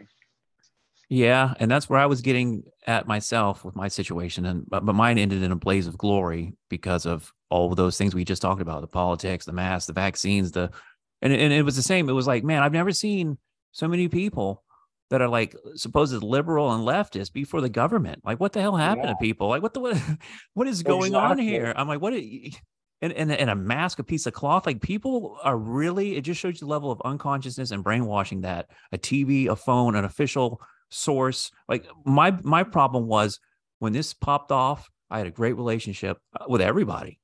Yeah, um, uh, and everybody loved me. And i was awesome and i got along with everybody. I was in the space of oneness and um, i I didn't really see color or flags or anything that's divisive. I just saw hey you're a human being you're one of god's children that wants to better themselves potentially. Let me be a part of that, that that's awesome. But i'm not a moron and i'm not a, i'm not i don't lay down for people. I don't take shit off anybody and i tell it like it is. And that's a problem for my for my business partner who who basically robbed me in the end um for uh, uh, uh, uh, the float center never would have worked if i wasn't working there and living there because i was doing the job of five people. Yeah. and and and and you know like the the money like the true situation money wise was never understood because things weren't paid how they should have been paid what they were worth. So they were getting a lot of value out of somebody that could do the job of five people like social media cleaning i cleaned that place for two years the pain in the ass Yeah. is pulling those filters out and cleaning them That's a full time job. full time job. So, and then being at the desk, uh, being nice and presentable and, and, and accommodating. And then that fifth job of like spiritual master that can, you know, take any situation that somebody's having and, and, you know, bring them back to earth and relax them. So I'm like, you know what? You want to get rid of me? It's not working out. You were barely breaking even here. You're kicking me out. I can't live here anymore. Um, uh, uh, we don't, we never had an agreement in place. And I just assumed I was the business partner slash owner. And for a long time, they let me do that. I'm not going to say they're, I'm, I'm using they, but it's one person. Gotcha. Um, and I and I'm like, it was very sad. I lost a lot of friends. And another thing I learned was people don't care, man. And, and I'm trying not to be pessimistic, but what one thing I learned when I got out of that place where I changed hundreds of people's lives over two years, like had points where they're crying and they're confiding in me, and they, you know, I've been a part of their lives, and then nobody, no friends, nobody keeps up with me after I'm gone. Nobody cares. Maybe Yep. two or three, but I already knew those were my friends but I lost a lot of people because of my outspoken stance on the politics, the masks, the vaccines. I don't care who I lost because I'd rather be alone and be like in the truth, at least of something I believe is right and truthful, than being with the crowd. So for me, it was a no brainer. It's always been like that for me. And my life has been a struggle because of my mouth and because of who I am and how I, I just cannot be any other way. I can't fall in line and, uh, you know, like, and you're going to listen to the news. Like this person was an attorney too. So it had to be official. I'm, I'm Mr. Conspiracy Theory. So I was this person coming in every day with a new conspiracy theory, which, you know, looking back, I was right about everything. But yeah, exactly. you know, and and and and and coming in every day with a mask on it when I never wore a mask for two years, but they would still wear a mask every single day. I'm like, look, it, do- it doesn't matter. Nobody cares really. There was a, there was Yeah. there was two customers. It was an old white woman who m- wanted me to wear the mask, and she wore a Black Lives Matter mask too. By the way, she's an old white woman, and mm-hmm. she demanded I wear the mask. And there was another woman who was like, "I'm not floating unless you wear the mask. I don't feel comfortable." I'm like, "All right, fine, I'll wear the mask for you." Obviously, for Yeah. five minutes when I see you, then I'm taking it off while you're in the tank. Obviously, so Yeah. for me, uh, I, I feel your pain, man. Like I lost a lot of passion for floating to to want to get up and do it again. You know what I mean? Because it's a lot of work that it's uh you don't see behind the scenes of the constant cleaning, constant cleaning. Yep. And Exactly. um people like sitting there talking to you for an hour after they're supposed to be gone. I don't know if how, how much that happened to you, but it was almost every Oh, yeah. person to the point where I had to like kind of like limit myself. A therapist is like part of the description of being a float host. It seems like. Exactly. That's that's like the most important thing. You literally need the person that can clean a tank, can run a, a cashier, uh, you know, a cash machine, and yeah, can do that spiritual like uh like holding space after a, a psychedelic trip, you know, somebody that can hold space for other people. Basically, if you want to run a float center, you need to have unconditional love for all people. And wh- wh- in which at the end became my point where I'm like, I don't care anymore because these people are so brain dead and so stupid. I don't feel like fighting this battle. Nobody cares. Everybody's against me. Um, so you know what? You guys can have it. Fine. I'm not getting paid anything anyway. I'll go do my own thing. So Well, it's you so- interesting that COVID was the turning point for you as well, because that's really for me, like for you, is the turning point with your relationship with your partner, and then for me, it was kind of like the turning point with my relationship with my clientele as a whole as well. Oh yeah, I mean, th- there was a huge difference in the float universe prior to 2020, and then Yeah. after. And I didn't want it to be that way, but I'm like, in the beginning, I'm like, okay, this will just go away after like two weeks. But then, just like you, I'm like, oh no, this is a real psyop, and they're going for it. I go, this could be the one, right? Initially, I was like, thought. initially, I said, I said this is another bird flu, and it'll be done in two weeks, and boy, was I wrong. Mm-hmm. Mm-hmm. Unbelievable the stupidity levels. Um, and and I and I think now that people are vaccinated and uh, it's even worse, right? They never they were traumatized from this thing. Some people took a vaccine, which I think took down their IQ levels. Unfortunately, I don't know, man. It just seems like it's zombie land a lot, and and and zombies don't want to float too. That was the other thing. It's like okay, like nobody wants to float anymore because they're scared of COVID because they're a moron, uh, because it's just the flu, or uh, they don't know what floating is, and or this place, the facility. I don't know about your your situation, but this place isn't isn't in the best spot. You know what I mean? Like it's it's a marginal marginal neighborhood, but and it's also in a shed, so it's like not Yeah. the best not the best facility, but it had a lot of charm. Yeah, exactly. Mine's same. It's like hole in the wall, like older building. I'm kind of tucked away in a corner, dark corner of the building. But once you were in there, it had a lot of charm and it was cozy. But it's like we're making things work, you know, and you gotta it already takes work to get people into those places and to have a good experience. And then when you're working against like a whole system that's creating zombies, it just becomes dis disinteresting. It's hard. It, it's very hard because it's so much work. Um, for people who are just gonna leave a bad review, you're barely gonna make any money. Um, you like I don't know, did you get rich doing this for eight years? I didn't. No, definitely not. I got to live a fun lifestyle. And Exactly. lot, that's about it. uh, for me, it was like a magic carpet ride. It's like, you know what? Like, I, I've always tried to prove to people you can do a lot in life with nothing. Like, God can take care of you. You can have cool experiences as long as you're a good person and, and do your due when it's time to give up your magic trick for free. Um, Yep. Like, so I always try to extend that to other people. But floating, though, it's uh, it's changed my life. It's it's it's a super important part of it still. So, I, I, do you feel the same way? Like, is floating still an important part of your life?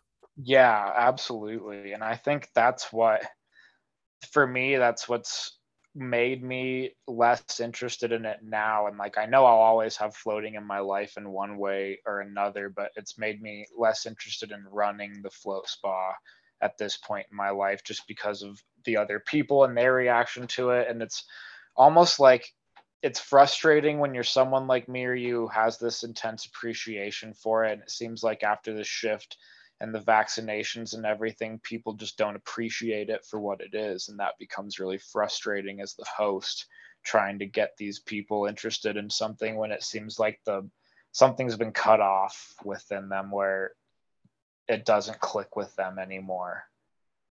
Well, I And think also the the Try and connect that bridge. well, I think polarization is a big part of it. Um, yeah. You know, like, but before we could all meet in the middle as friends, but now it's like we're on a team. I'm not on a team really, uh, but I'm not on the idiot team, that's for sure. So if we have to go that way, then I'm definitely not on the idiot team. But Yep. but from 2019 and prior to that, it was a whole different world of people just got along differently. Um, you know, th- things weren't pushed in the media as much as they were now. Um, to like almost to, like, like extreme levels of divi- divisiveness, divisiveness. But um, another thing I wanted to talk about was, you know, the breakdown, the end, the like breaking it down. It's a hard decision, or is it is it an easy decision at this point? You know, what did you do? Where did the tanks go? Like, what happened to the space? What's let's hear the end of the story. Yeah, so it was really hard decision for me. I've basically been paying my rent in that space all through COVID, and like I said, I haven't made a profit really. Oh, uh, well, one thing I want to ask you, by the way, uh, and we thought about this too during the initial part of COVID and the, the money and all this was they decided to take a PPP loan. Okay, I said no. Uh-huh. I said let's stay open. I fought it. I was real in a fight, but I said, you know what? You're going to be that way. You want to take the money? You're going to be the money person because that was the one thing they did was the money yeah. side of things. It's like, okay, fine. I'll do creative. I'll clean the tanks. I'll kiss people's asses. I'll do all this other stuff. Just pay yeah. the bills, you know? And if you want to take, if you know better than me, PPP is the way to go. I didn't know at the point, at that point, you know, what PPP really was, which was, which was a bribe to shut down. Yeah. Exactly. You know? So uh, you didn't take that, did you? You just kept trucking along. No, we just kept, I don't think I was eligible for it because I'd, I had a felony when I was a kid mm. for some pot stuff. Yeah. but yeah, so I wasn't even allowed to take that. And that was, yeah, it was very interesting to watch so many people and just people openly talking about it and openly asking you, thinking that it's like their business. Like, so did you take it? Why mm-hmm. haven't you taken it? And stuff like that. It's like we shouldn't even be discussing this. No, no, no, not at all. So yeah. it's ending. You're deciding the walls are collapsing. What's the end like? Yeah, so basically I had been paying rent, tried to staff it. I tried to I've had the float spa for sale for about a year now and I've kind of been advertising it like I'm open to selling the whole business to someone or I'm open to partnering with someone like even if you don't have the money to buy the business if you want to come like run the tank and run the center I'll like figure out some ownership for you or whatever cuz basically during COVID, when that became so slow, I started doing some handyman stuff because I wasn't making any money off of my float spa anymore. And now my handyman business is like killing it and making great money. And it, that's something that's totally thrived during COVID with all the moving around people are doing and building. And, I was going to ask you, by the way, I, I, I, you have to be okay. So this is the third element of my story, which is a, a hidden partner, right? My business partner married. Her their their well, her husband was a fabricator and a Mr. Fix anything. And uh-huh. without without him, that was the third wheel there that was very important. It, that would have cost money, obviously, to have somebody do all the things that he did. But we wouldn't have been able to done half the things we would have we did without him. So that's yeah. why I'm thinking like you must be a pretty handy guy to have uh to, to install a float tank, to fix all the things that break, to to fabricate, to you know what I mean. So you want, and also one thing I don't know, you never talked about this, and I don't even know if you still offer it. But I was looking at your float or your um your business, and it's like custom float tank fabrication. Do you still do that? Yeah, that's something I still do. I've made some float tanks for some friends of mine, and I've put a float tank in someone's house before, and like a residential setup, and I've done some cool stuff like that. So for people that do want to do like a custom float tank in a spa or anything, that's something that I do. But yeah, it's an intro. That's kind of how I got into my handyman stuff. Is I had a few people like my tank so much they requested for me to build them the same tank. And then I started realizing that I think I can make more money off of doing fabrication and construction type of work anyway. And since COVID was kind of keeping my float spa really slow, I shifted in that direction. And I've just been a lot happier because I have a lot more financial freedom to where I can still float my own tank or I can go pay to float in another tank, but I'm a lot happier just not having to deal with I don't know, I guess it's just been depressing watching your client watching the clientele shift into the zombie situation like we talked about. And I've felt I don't know if you feel the same way, but I've almost felt like somewhat betrayed by a lot of my clients in the float world where it's like I just really felt like we were on the same page with not treating each other like this over differences and it's hard to go back after people treat you like that. And oh, I, I, I, won't go back. I'll forget. I forgive, but I never forget. That's biblical. Never forget. Okay, forgive, yeah. but never forget. I don't want to work with you ever again. I'm good. God's got other plans for me, and you didn't. You didn't appreciate me. You didn't want me. Uh, you didn't want Mr. Float Universe getting people in and out of the tanks, cool people coming by, B-list celebrities. Oh, you don't want that? You want to have a, a nobody on your schedule and clean the pumps yourself? Go for it. All right, Yep. go for it. Because I wasn't making enough. I wasn't making any money. I was doing it Yeah. for the passion. I mean, I was making a little bit of money, but I was doing it for the passion. And I, there- there's a thousand things I could have done in those two years that I could have made way more money. I should have. Yep. I should have dipped out i- i- in 2020, but I, I hung on for another year. I should have dipped out then. Um, but it's okay. I'm I'm I'm happy where I'm at now. I'm out there uh, going to float centers making videos. But back to you. So, did the tank come with you home, or did you sell it? so I ended up bringing it home, and I think I'm hoping right now it's been bad news in my head ever since. But basically, while my business was for sale, my landlord recently approached me and wanted me to renew my lease with her, which isn't up until August. But I think she's trying to plan ahead, and I let her know that I'm I'm trying to sell the float business, and if it doesn't sell by that time, I'm probably not going to renew the lease and I'm going to be trying to move the float tank. And my landlord's kind of an interesting lady, and she basically really freaked out and told me that she's like not okay with me selling the tank to someone else. And she basically kicked me out of the building. So that made selling the tank a lot more difficult because, like we talked about, the space that it was in is the hardest thing to find and the space i had was so ideal and low cost that's like a big selling point for that business so i ended up taking the tank down and right now it's in parts basically it's a kit so it can be put back together but it's at my house and i'm hoping that i can come up with some kind of plan for it or sell it but i still have it and i'm bouncing ideas around i'm hoping I don't know. I'm hoping maybe I can end up keeping it and setting it up somewhere, but I'm not really sure what it's going to end up doing at this point. So you you you got kicked out of there, so you're not in there at all anymore. Nope. Yeah, I got it all moved out and I was gonna I'm say I'll come up there. I'll come up there and help you out. yeah, I was going to say I wish I'd known that beforehand. Now she's yeah, gone crazy and I think now it's I don't think I could get back in there cuz the Well, you never know. the landlord's weird situation now, but there's lots of potential for it still. It's like I was really hoping that someone who was in the position that I was in back during those glory days, you know, who wants to go work on their own schedule and have Oh, the Dude, it's me, appointments it's me. open. It's like that would be a really great lifestyle and stuff. And now that I've my life's shifted since COVID, which I kind of see it as the positive thing that came out of my life with all the effects of COVID. I had a lot of negative stuff with the business, but I did my girlfriend that I was with through COVID. I think going through the COVID storm like totally made us connect on a different level and we ended up getting married.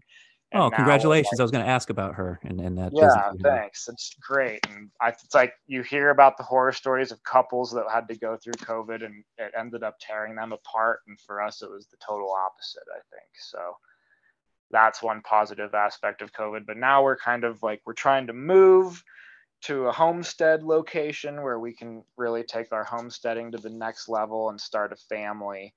And I'm super into that direction. And I really think that floating, like, has served me and it's always going to be a big part of my life and I'm always going to be floating, but I'm not sure. I mean, the most ideal situation would be that I keep this tank and maybe we can move somewhere where I can have it in a house again one day and have friends float or something, but we'll get to see what happens. Luckily, I think I'm always close to Boise and there's tw- uh, float spa in Twin Falls now, which is an hour away from where I live and there's lots of options now, so it's easier for me to get around and float and not have to deal with the stress of owning and running the center. So I'm not really sure which direction it'll take me. I might keep the tank or I might sell it, but we'll see. It's just crazy. I I I, uh, I see some of these float centers come and go, and I you know I I was friends with some of these people, and then they're gone out of the industry forever. Um, some people some people have ma- maintained. Uh, uh, so, uh, what I like to see, uh, what what I normally see with these businesses is it's either a couple, or it's a motivated guy that loves floating, or it's a like a um, franchise. Yeah. But uh, I like the way we had it and the way you have it. I like that one, you know, a hardcore person who's into it, sets the space, knows exactly what it is. Like kind of like Crash, rest in peace. I think he passed away a couple months ago at Yeah. uh, um, Float Lab. Big, big name in the float industry. Got Joe Rogan into it. It can't get any bigger than that, except for John Exactly. Lilly.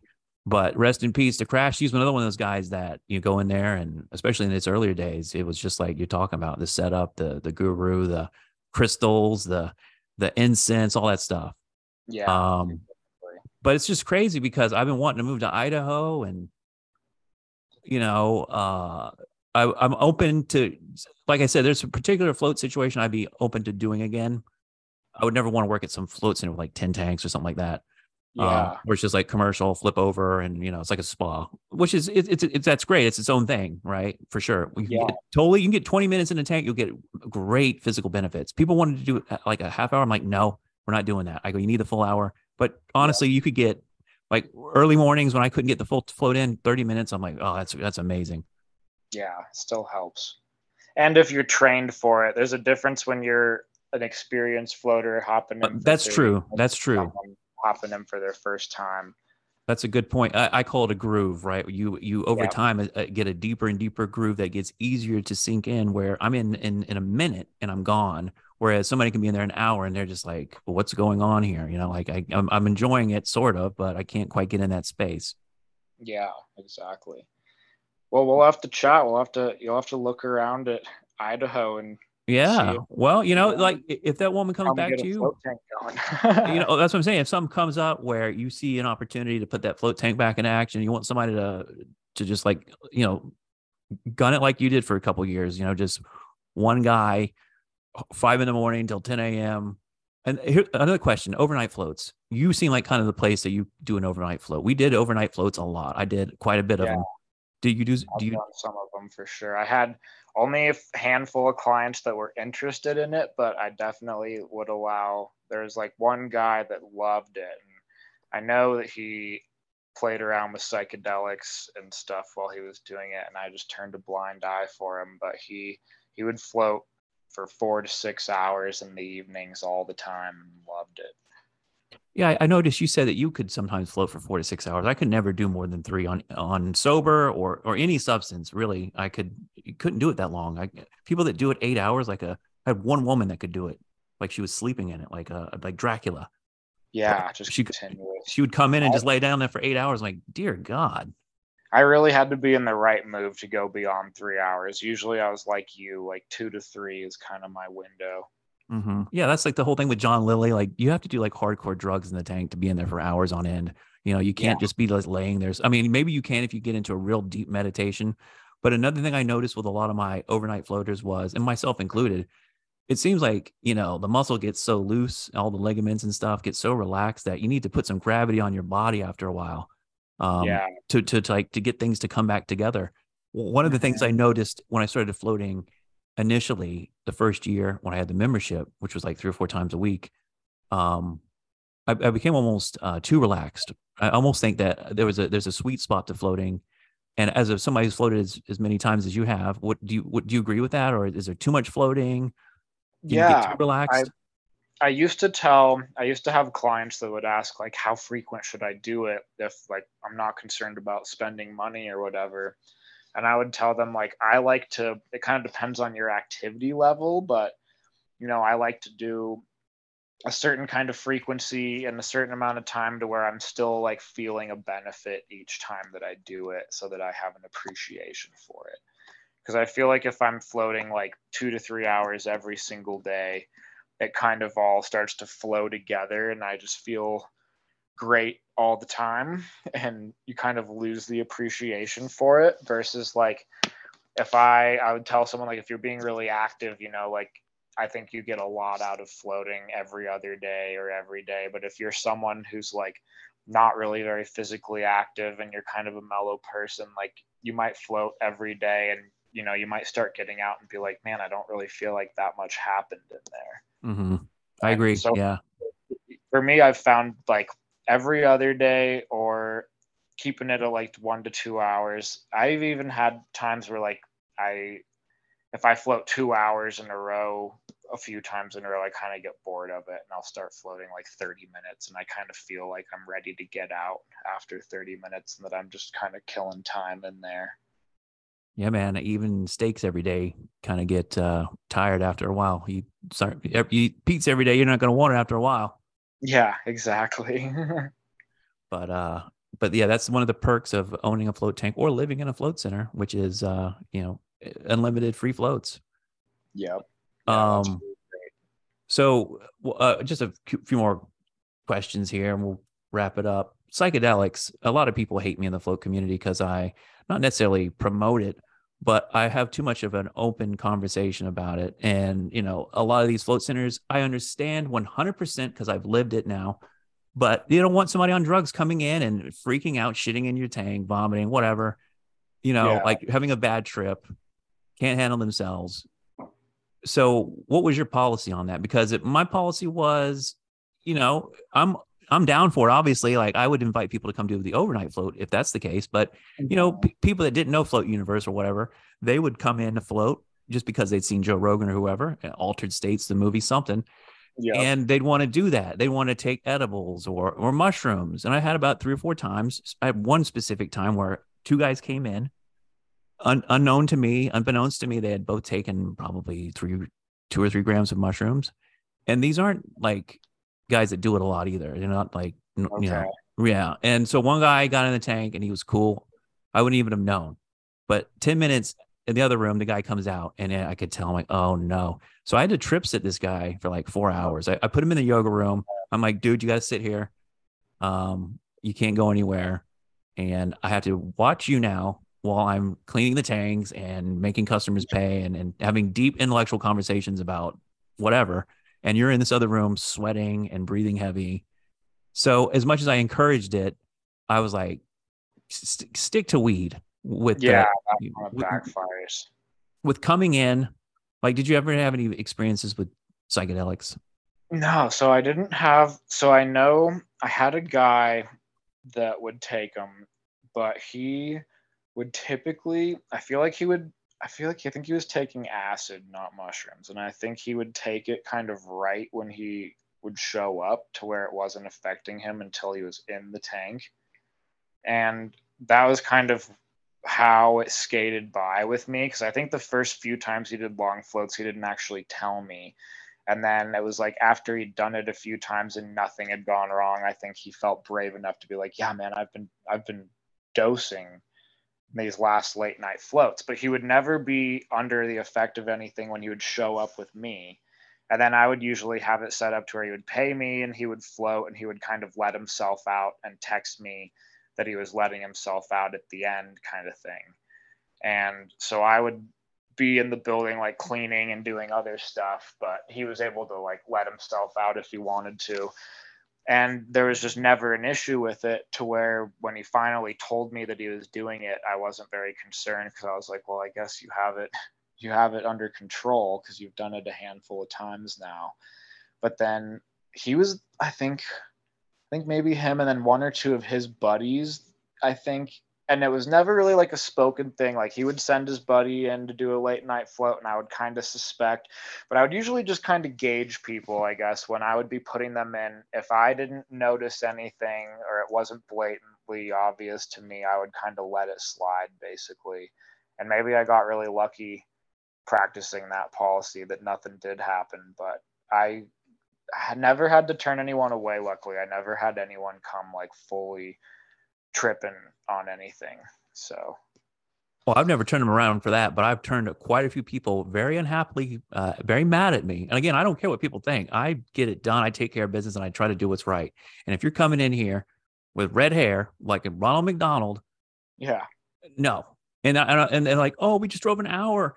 Uh, or one time I uh I overbooked, uh, or somebody made a mistake on the schedule, and I had somebody already in the tank. They came in 15 minutes earlier, and then this this uh, older woman and I think it was a daughter or kid, I can't remember. It was the kid's birthday, and it was their first time floating, and they just drove like two hours, and only had one tank available, and it was oh. that tank was that that person was in there for 90 minutes too. They weren't getting out for any any no, they couldn't just wait, and yeah. this woman was pissed off.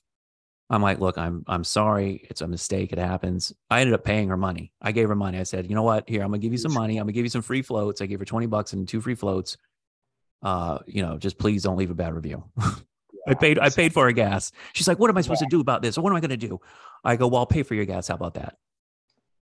So I did my best, man. Yeah, that's above and beyond. But uh, you know, because yeah, reviews are everything. Um, Yeah, but definitely. Yeah, I I kind of got lucky navigating that. I think the people I kind of gauged people based on how they acted when they would come in, and then I luckily I had a pretty small group of people, and I think they were pretty experienced at it to where that was the other thing is because of who it was, I had a hunch kind of, but I was like, uh, I think they like can navigate this actually. And yeah, other than that, I definitely had a handful of people with like on weed edibles and stuff, and that was always kind of funny. But I was never really too worried about them. yeah, the, the worst of weed edibles is uh, they just pass out in the tank to the point where you Yeah, think they're you dead. gotta- But You just gotta bang for half an hour to wake them up. Yep. And every once in a while it would smell. I'm like, what the, did you smoke in here? Like, no, I ate an edible. I'm like, oh wow, you sweated it out.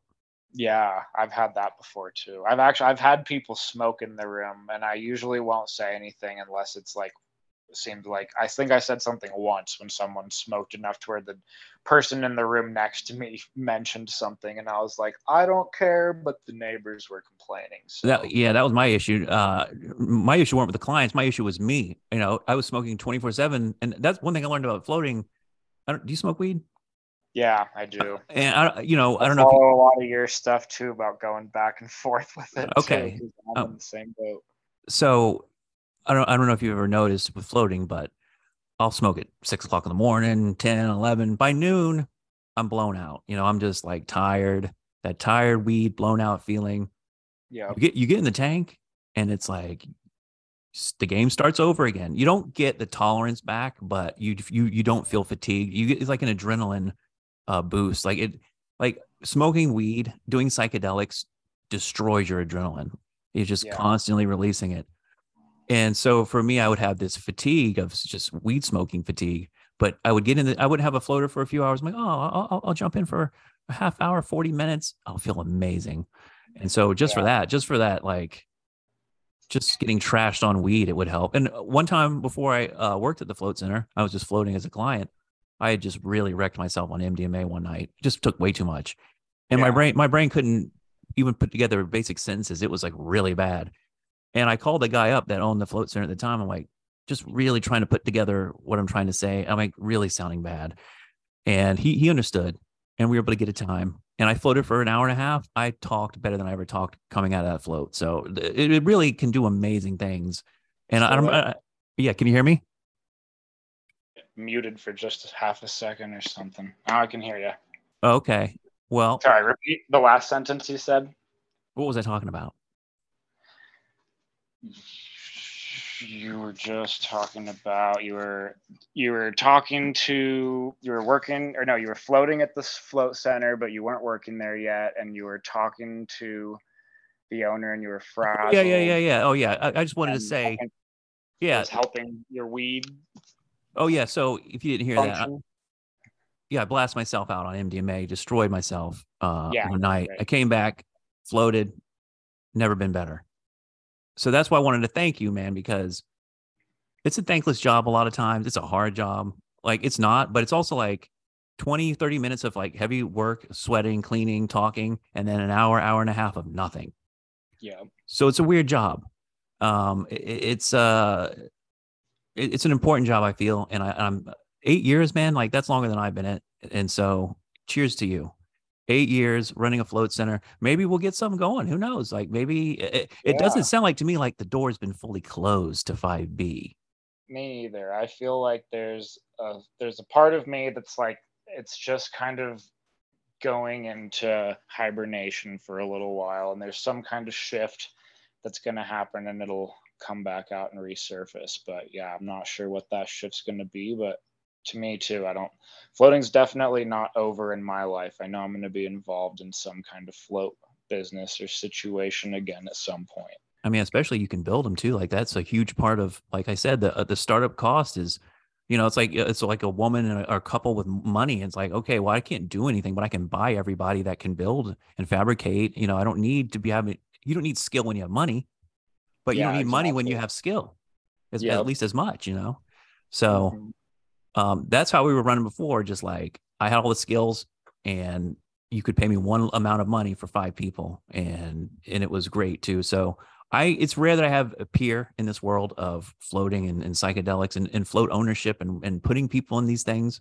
It's a very small world, and uh, even in that small world, we have this division now of Yeah. politics and oh you you wore the mask and you you tried to make me wear the mask or Yeah. You didn't take the vaccine. You're killing everybody you know shit like that for two years. So i just i'm grateful to be able to talk to you and and to you know be a part of this story here with your float center because i've watched it on instagram now for i guess eight years because i've been on instagram since 2014 so you you were on there 2015 i guess with your your 5b Yeah. and uh and i guess you're doing great with your other 5b business your what now tell me about the food the food business as we ended it here as we wrap it up Yeah, so now we've got my wife runs like a juice bar, so she's got a location in town. Then we also just bought a food truck. We're gonna be, I think we're gonna be selling the location in town to someone to take it over, and we're gonna take the food truck on the road and take healthy smoothies, juices. She does really awesome juices, shots, acai bowls, and then the cool part is we live in like kind of a homestead situation so she grows a lot of what she serves. So like her green juice is all summertime it's grown right here in her greenhouse at our house and we cut it out and we juice it and we serve it to people. So it's like the freshest green juice you could ever get your hands on. And then we have chickens and we sell their eggs and we try to do lots of farm to table kind of stuff that we can do in our little situation here so it's kind of fun. I love it. You probably got a end of the world situation set up there where you can navigate uh, if the you know the beast system turns on fully and you know if you're not chipped into it you don't get to get money or groceries.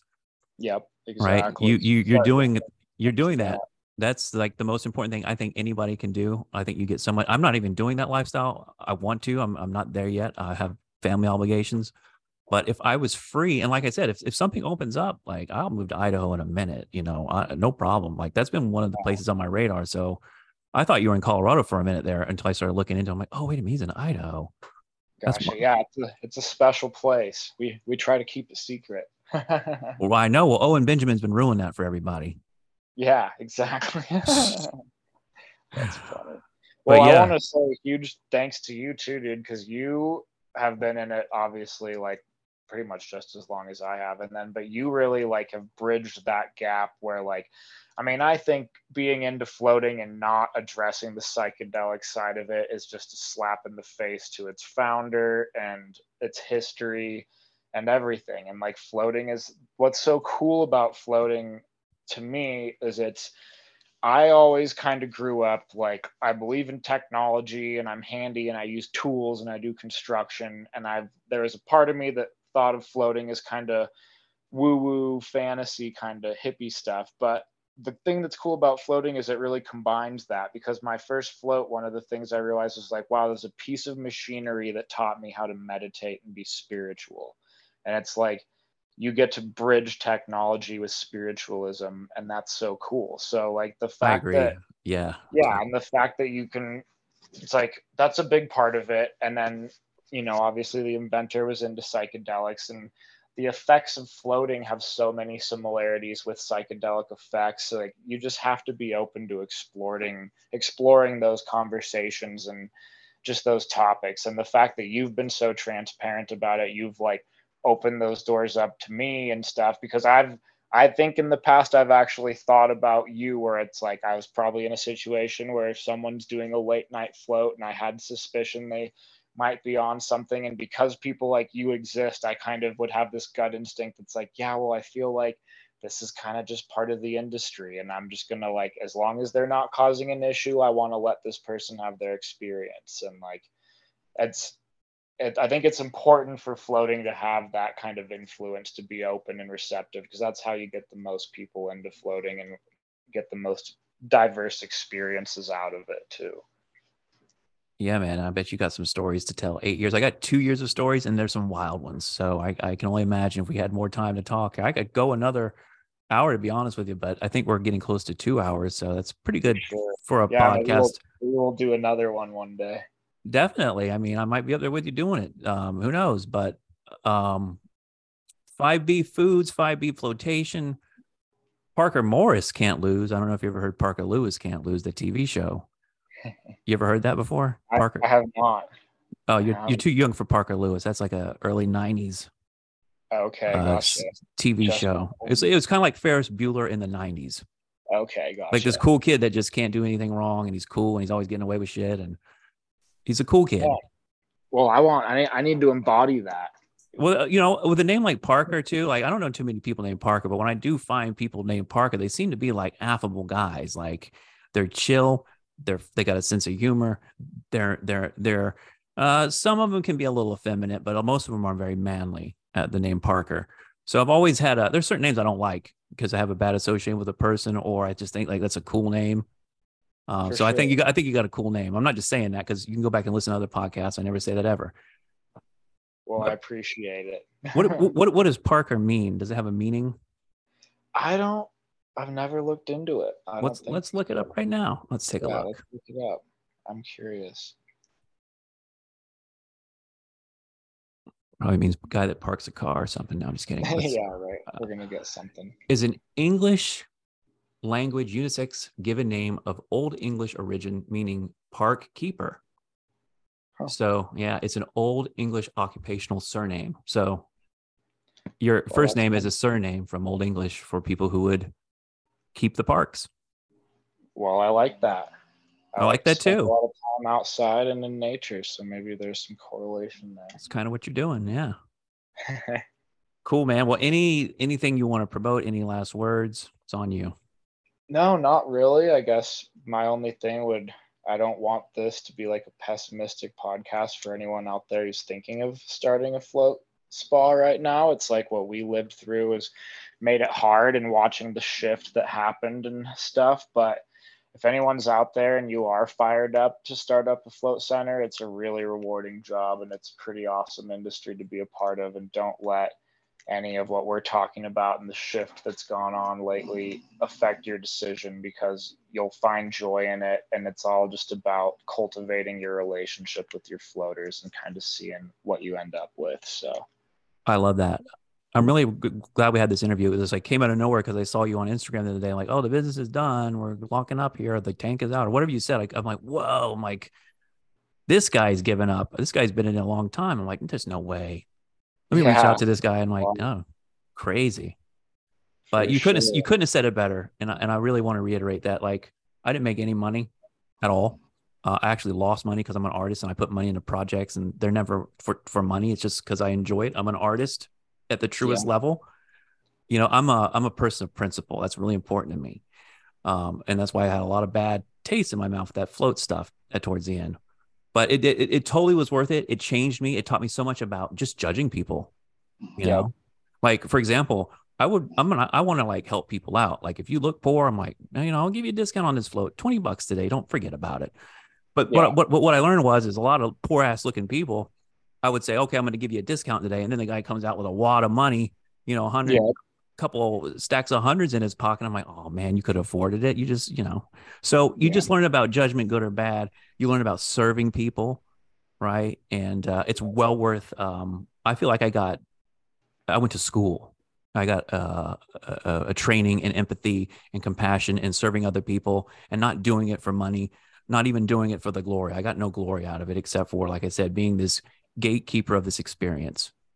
exactly And that's it's a great way to put it That's the most important thing about it, though, is like the gatekeeper the experience is like if the gatekeeper is saying, yeah, you know what, you're going to drown, you're going to get salt in your eyes, it's going to be a nightmare, you're going to get claustrophobic immediately.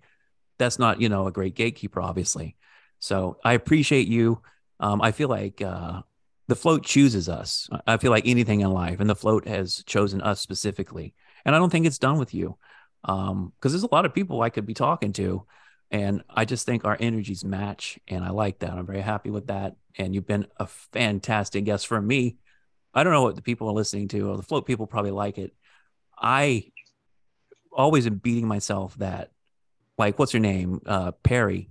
She died last year. I didn't get to talk to her, but the, but the Glenn or whatever, he's the the husband's still alive.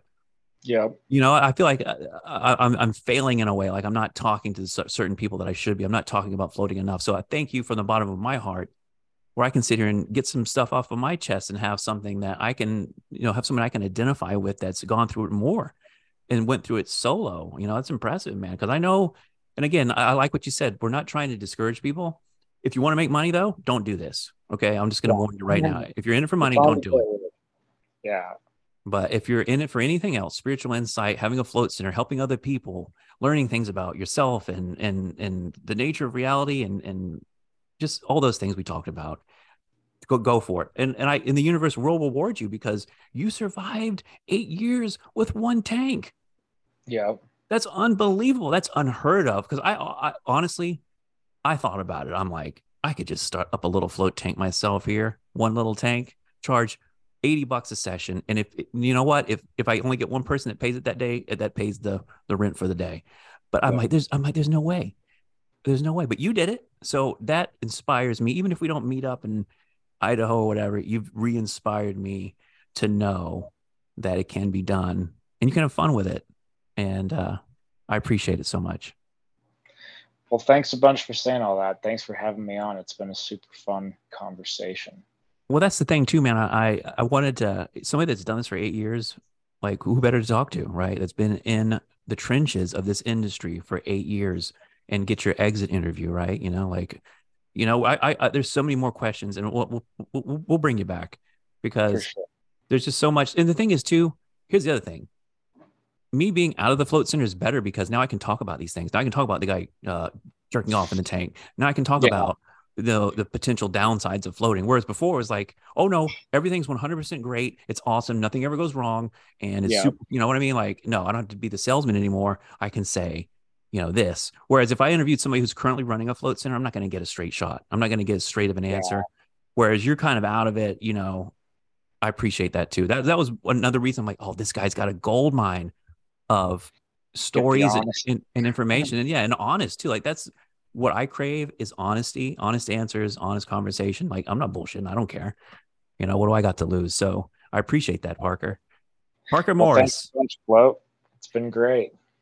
thank you very much. You can check him out and his wife, by the way, on what is it, 5bfoods.com. Now you can't I can't get any of that. That's just local, isn't it?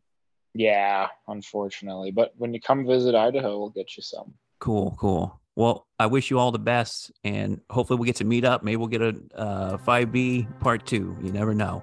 Sounds Um, good. Absolutely. But I wish you the best, and like everyone else, you are enlightened. Thanks for joining us, Parker Morris. Everybody, Thanks a bunch. Have a great one. you too.